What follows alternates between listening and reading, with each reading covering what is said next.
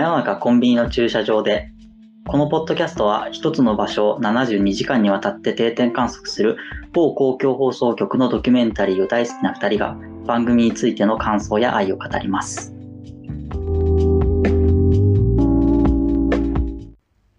今回は大阪郵便局始まりの季節にという回について語っていきます。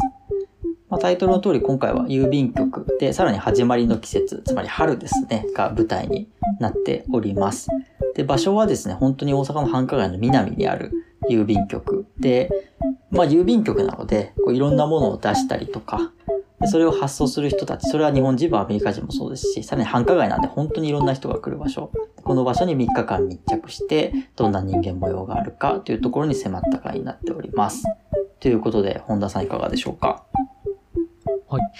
これね、結構72時間も郵便局とかに密着したい回って他にもあったんですけど、はい。でそこも含めてで、結構その時ってこう平成の最後にとか、うんその時代の終わりを表したりとかっていうのがあったんですけど、なんか今回の大阪の郵便局って、まあ変な話、その郵便局で当然ね、あのこう物流的に人が出して、もしくは受け取ってっていう、その物流の流れみたいなのを感じることはできるんですが、だからこそ、なんか、あんまりその荷物とか人とかに時代感や大阪らしさっていうのがすごいあったかというと結構そうでもなくて、なんか割と淡々となんかこう時代、いつの時代でもありそうなこう人のこう送る思いや受け取る思いっていうのが、あまあその春のこう新しい季節っていうところの方がどっちかというと強かったかなっていうのは思いますよね。だからなんか、あんまり、なんか時代感とか、なんかコロナが明けてみたいなところって、ま、まあ多少ありましたけど、その、こう、ネット通販が流行ってとかはあったと思うんですけど、だからそれ以外は割となんか新生活でいろいろ物を送るんですみたいなのが中心で、なんか、時代感なかったですよね。季節感ありましたけど。うん。なんかこう、まあ今ね、本田さんも言ったみたいに、こう郵便局シリーズっていろいろ72時間あって、で、はいこういう繁華街にみたいなのも結構あるじゃないですか。うん。で、まあ郵便局とかもそうなんですけど、なんかこう繁華街にこのお店に密着した。場合で言うと、やっぱりお同じようなこう似たようなこう物語がいろいろ出てくると思うんですよね。で、はい最近の72時間、まあちょっとメタ的な話になっちゃってあれなんですけど、傾向で言うとこう、初期のやつを割とこう、リバイバルしているというか、はいはいはい。傾向があるじゃないですか。うん。それはその初期の方でもこういう、まあ、本当にこの繁華街のこういう人が集まるところに密着した回ってありましたし、うん、で、まあね、青森の秋田の自販機を多分オマージュしたんだなって回もあったし、うんうん。みたいな、その、じゃあ、今72時間が、こう、十何年間やってきた中、300本以上取ってきた中で、じゃあ、当時のものと今のものを比べて、なんか変わってることがありますかっていうのが、やっぱりこう、見る側の、本当に好きな人としてはポイントだと思ってるんですけど、そうんこが本田さんの言うように、あんまないんですよね。新しさが。それはなんか、新しさがないっていうのが悪いことではなくて、まあ変わらないっていう方だと思うんですけどそれは僕も感じましたね。うんうん。だからやっぱり良くも悪くもその、物流事情事情ってこうたくさん変わっていってるし、うん。なんかそれこそなんか置き配とか、そうですねなんか。本当にアマゾンの当日便だとか、うん。なんかヨドバシエクストリームだとか、うん。なんかこう、いろいろな物流事情は大きく変わっていってる中で、あの、郵便局っていうところに限定すると、割となんかこう、もうこう、ほんわかした様子が、なんか3日間流れていて、あの、殺伐さとか、なんかそういうところはやっぱりなかったので、なんかこの、なんなんでしょうね。なんか、日本全国郵便局の風景ってなんでこんなに一緒なんでしょうね。なんか、なんか、あれだと思うんですよね。その、まあ、うん言い方が難しいんですけど、郵便局がメインの、えっ、と、ファーストチョイス、最初に選ぶ選択肢ではないからだと思うんですよね。通信手段として。うんうんうんえっ、と、ってっていうのが、手紙とかもそうですし、今それこそ手紙を送るよりも、まあなんかちょっとした連絡だったらメールするとか電話するとかあるじゃないですか。まあもちろん、はい。でやっぱり手紙を送るっていうことが、それこそね、うんあの、手紙の文房具屋さんに密着した回も72時間ありましたけど、なんか特別な行為になってるんだと思うんですよね。うんうんうんで、しかもそれが多分郵便っていうものの始まりというか、で、それがこう、今だとメルカリとかオークションみたいな、なんか別の運送屋みたいな感じになってると。で、うん。なんかそうなった時にファーストチョイスじゃないからこそ、あんまりこう、ち違いが出ないというか、ファーストチョイスだとその、それをじゃあどう差別化するかとか、使う人もより多くなるし、バラバラになるから違いが出てくるんだけど、手紙を出す人って、まあ、一方で言うても、こう、ね、限られてくるじゃないですか。はい。手紙を出す習慣がある方っていうのは。別にそれはなんか高齢の方だけではなくて、うんまあ、今回もね、いろいろその、電話ができないから、それこそ、あの、服役中の友人へ手紙を送るみたいな話もありましたけど、うんみたいな話で、必要に応じて、そのファーストチョイスの、あの、い通信手段として選ぶっていう場合もあるんだけども、とはいえそれは減ってきてるっていうのが、郵便局自体がもう変わらないものになっちゃっている。だからこそ、時代を経っても人も変わらないし、景色も変わらないし、さらに場所も変わらないっていうのに繋がってるんじゃないかなと思いますかね。うん。あまさしくその、まあ、デジタルも含めて、そのファーストチョイスというか、うん今っていかようにでもなんかこう早く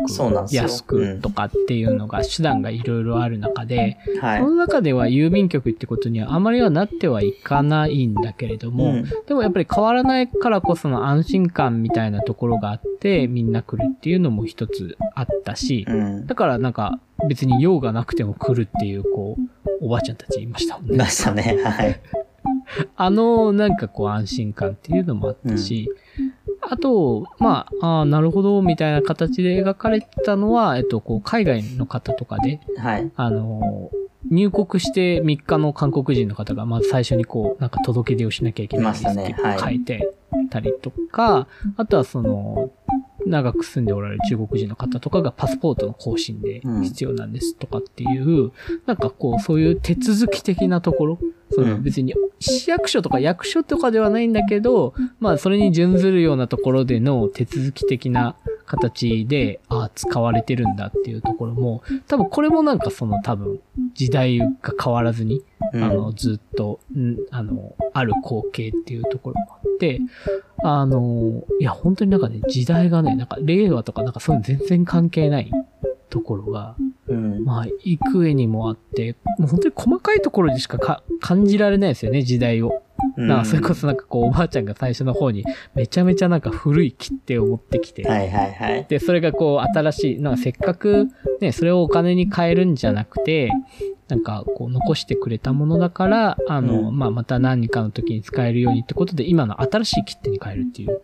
まあ、す、すごいなと思うんですけど、まあ、そういうのをやられてたりとか、なんかそういうところでしかなんか、その時代感の移り変わりを感じることができないっていう、うんなんかこう、け、稀有な状況というか、なってるんですよね。なんか、送ってるものとか、そういうので判断するしかないというか。そうですね。うんこう、ね、まあ途中その、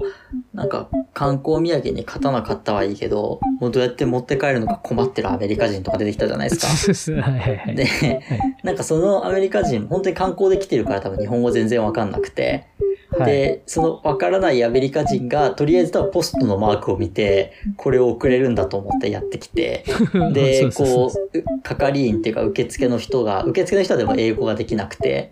うん受付の人ほぼ日本語で喋ってるみたいな、うん やりとりするみたいな。で、伝わらなすぎて、こう、スタッフに助けを求めるみたいな。はいはい。なんか、そういう光景も、なんていうか、別に、どこでもあるじゃないですか、そういうの。いや、ほんとそうですよ。しかもすごいベタに、あの、日本刀の模造品ですからね。そうそうそうそう。なんかね、そういうのも結構ね、あれ別に時代関係ないですか？あれ別に昔からあるし、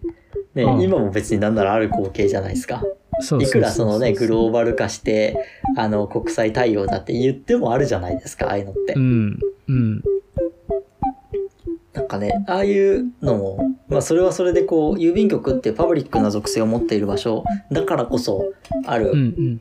景色ではありますよね。いや、ほんとそうですね。で、ここまでですよ。その、あの、結構ドキュメント72時間でもう、こぞってこう、はい大阪って取り上げるじゃないですか。そうですねいわゆるこう、関西の雰囲気がする。うんまあ、それこそ、大阪じゃないけど、神戸の商店街でお好み焼きとかもあったし、まあ本当に大阪の西成とかとかもいろいろあったと思うんですけど、うんそういう意味合いで今回大阪のはずというかなんだけれども、そのなんか大阪のスパイシーさも少なかったというか。そうですね。いわゆる大阪のおばちゃんみたいな人そんな出てこないですもんね。うん。わかりやすく大阪のおばちゃんっていう感じの。そうそうそうそう、出てこなくて。まあね、やっぱあの、家出して愛媛に移住するおじいぐらいですよ。そうですね。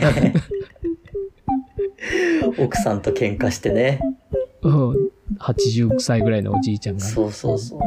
町営住宅に、その愛媛県の町営住宅に申し込もうとしているという。いや、それもなんかすごい話ですよね。奥さんとその喫茶店をね、2店舗でしたっけ？やってて、はいはい。でもなんか大喧嘩して、で、家出てくって言って、愛媛に移住することにして、で、しかも愛媛の先ではカフェで働くっていう。喫茶店やってたのにまたカフェで働いてみたいな。そう、なんかあの終わり方面白かったですね。愛媛で何するんですか？カフェ。で終わる、そのインタビュー終わる。んですよ喫茶店、やっぱ喫茶店とかそういうの好きなんだな、みたいな感じですよね。そう、なんかそんな感じしましたよね。なんか、うんあーまあ、ユーモアたっぷりなおじいちゃんね、みたいな感じで、あの、まあ、ちょっと大阪感あるな、とは思いましたけど、でも多分なんかつ、な言い方おかしいですけど、通常の大阪会っていうのもあれですけど、そうですね。通常の大阪会では、あんなの普通な方でというか、そうですね。基本的にみんな便所サンダルですからね。そう、ベー大スサンダル体出てくるで人がね。あかけてみたいなやつのそうですよ中でいくと、はい。まあなんか全然まだ普通の通常営業なおじいが一人出てきたかなぐらいで、あとはなんか本当に大阪感を感じるっていうところもなかったのもい意外だったというか。だからそれ、うん多分その山口さんが言ってたその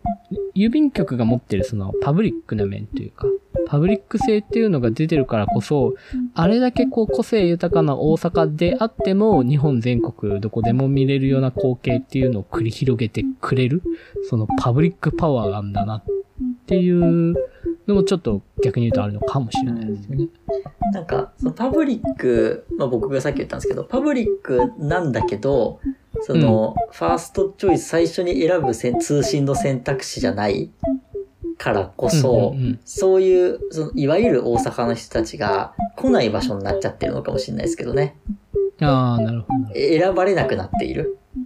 別にう、それこそなんか電話すりゃいいと思ってるとか、メールすりゃいいと思ってるとか、LINE すりゃいいと思ってるっていうのだから、別になんかね、郵便なんてあんな遅いものみたいなうんうん。感じ。まあそう、そう、そうではないけれども、でもなんかそういう風に、こう、思っていって使わない人もいるし、そこでその、郵便を使う人っていう、使う属性の人っていうのが、大阪だろうがどこだろうがいて、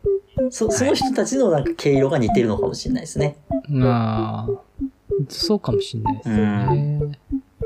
そこの、なんていうか、ちょっとね、あの、せかせかして効率を求めて、うんみたいなところでは、やっぱり今回ない場所なんだなっていう流れる雰囲気うんからして感じたのと、あとね、その今回春だからっていうところで、こう、新生活みたいなところもあったんですけど、はい。そこにもあんまりなんか大阪感はなかったというか、そうですね。やっぱね、近いところで言えばあの、大阪バスターミナルの会はいはい。も、あれ新生活に向けてっていうところだったとは思うんですけど、なんかね、それ、そこにと比べてもやっぱりなんかその、新生活感とか、その関西感みたいなところもあんまりなく、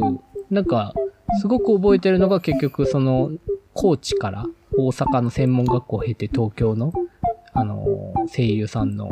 オーディションに受かって東京に行きますっていう、高知の親子ぐらいそうですね。なものでしたかね、なんか。他にもいろいろいらっしゃったんですけど、そこが、まあ、ザ、新生活というか、なんかこう、新しく、またさらに次の生活を始める人たちっていうところがあったぐらいですかね。なんかまあね、今回そのタイトルでね、始まりの季節にってついてるんですけど、そうそうそうそのね、あの、果たしてその奥さんと喧嘩して愛媛に行く人は始まりなのかみたいな話あるじゃないですか。まあ始まりなんですけどね。まあまあ、うん、始まりは始まり始まりは始まりなんですけど、多分始まりの季節にっていう単語から想起されるのって、引っ越しだったりとか、もうちょっとこそうフレッシュ爽やかなものじゃないですか。そうですよね。その、コーチの親子みたいな。ちょっと違うじゃないですか、その毛色が。うん。そこがね、こう、タイトルからすると中身がちょっと違うっていうのはありますよね。そうなんですよ。だから、あれですよ、なんか、春らしさを感じたのって、うん。あれ、なぜかなんか僕のためにわざと映してくれてんのかわかんないんですけど、なんか郵便局の前を通りすがっていくあの力士の人たちいたじゃないですか。はいはいはい。だあれってだから多分3月の大阪場所そうですね。で巡業に来てる方々、本場所か本場所で来てくる方々ですよね。なんで今回の回って、その、サブリミナル的に相撲取り挟まってくるんですかね。ちらつかせてましたよね。だって最後ですらなんか手紙を送るときに今日相撲を見ましたよっていうことを書くのっていいじゃないですかみたいなインタビュー、いいですよね。はい。が差し込まれていて、で、あれこれ何の力士サブリミナルって思いましたよね？いや、思いましたよ。力士にはインタビューせずに、郵便局の外を歩いている力士を映すっていう。映すのが多分そこで一番あれだったんじゃないですか？その3月大阪っていうところを感じさせる唯一の。そんななんかこう、わかりにくい季語みたいな使い方あります？あそう。そんなの僕らにしか伝わらないですか？ら、そうですね。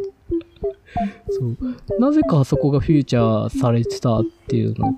とかはいが印象的でしたよね。そこはなんかやっぱ印象的っていうか、まあ、この回のアクセントなのかもしれないですけどね。そうそうそう。っていうぐらいなんか時代性や場所性とかうん感じさせない回っていうところが、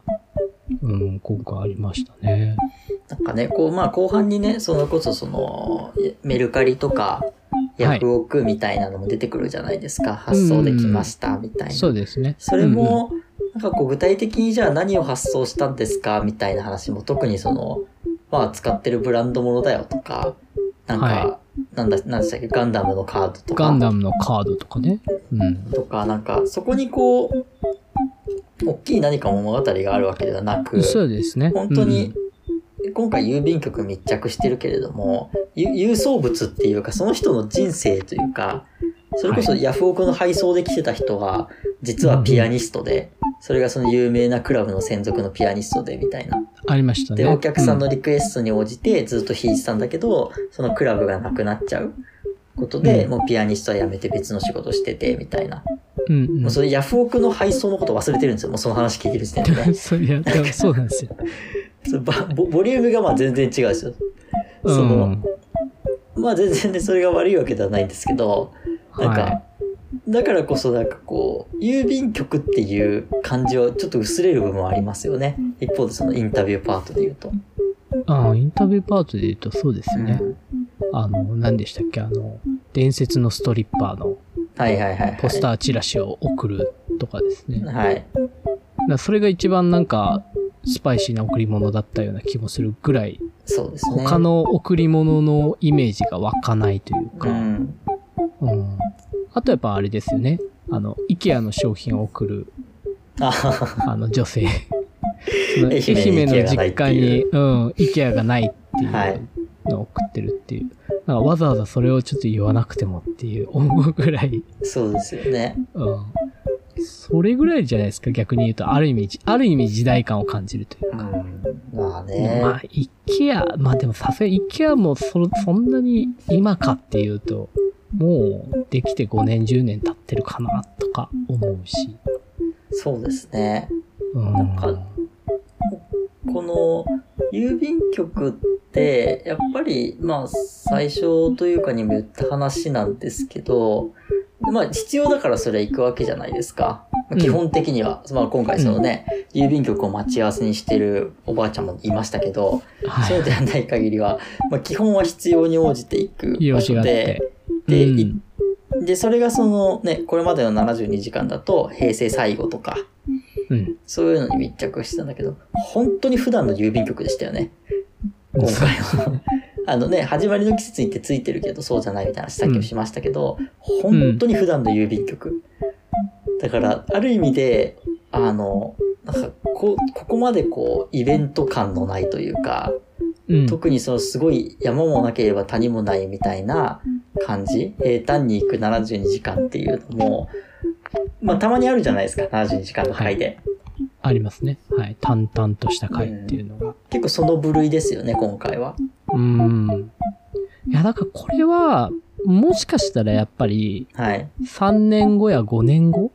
に見返すことで、また何かを感じる回なのかもしれない。まあ何かが変わってね。そうそうそうそう。やっぱそういう本当に、いや、特別なことじゃない、それをアーカイブするんですっていう側面も当然あるから、うん。今回のその、ある意味そういう時代性も感じないし、なんか場所性も感じなかったものが、もしかしたら3年経って5年経って見返した時には、何かものすごく強くここに着目するするところがあるんだよなっていうところが出てくるかもしれないですよね、これは。ねまあ、ふ振り返るとね、その違うみたいなこと、違いに気づくみたいなことは、それこそまあコロナ禍が代表的だったように、コロナになって初めてこういろんなものが、ね、ねありがたみだったりもそうだし、そうですよね。なんかなくてよかったなって思思うこともそうだし、両方に気づくっていうことじゃないけど、なんかある、うんうんその郵便のあり方みたいなのが変わった時にあるのかもしれないですね。う。うん。うん。私逆に言うと価値観とかそういうところで変わらないものうんもまうんうんた確認できるでしょうしね。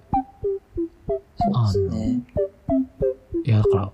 ああえてすっごい細かいことを言って自分が一番はたと思ったことでいくと、はい。この、あのー古い切手を持ち込んだおばあさんの方いたじゃないですか。はい、はい。で、なんかこれいつぐらいの時なんですかとか言って、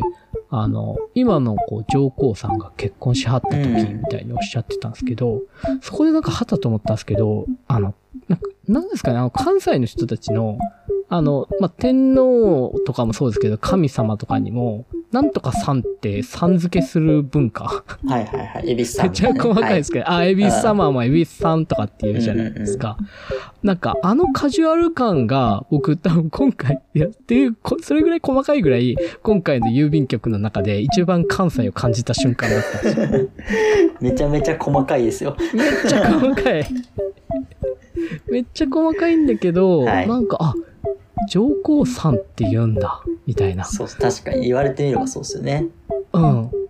なんか、あのカジュアル感って、なんか、まあ、いいなっていうか、なんか、あの、あ、関西だなっていうか、うんその、多分、神様とか、まあ、天皇が神様とかっていうか、なんかそういう高貴なものとの距離のそうですね。近さが、やっぱあるんですよね、文化的に。うんなんていうか。それをなんか逆にすごい感じた。あのカジュアルな会話、カジュアルなところの中で見えてきたものっていうのが、一番唯一、あの、愛媛に移住するおじいより、うん、よっぽど感じましたよね。確かにね。あの人別にね、東京にいようがあの感じの可能性あるからね。ありますよね、そんなのはね。あのおじいは、まあ多分全国にはいる全然いますよね。気がする。はい。うん っていうはい。まあね、見返してみてどう思うかっていう回ですね。はいうん。というところですかね、今回は。はい。はい。では以上となります。はい。ありがとうございました。ありがとうございました。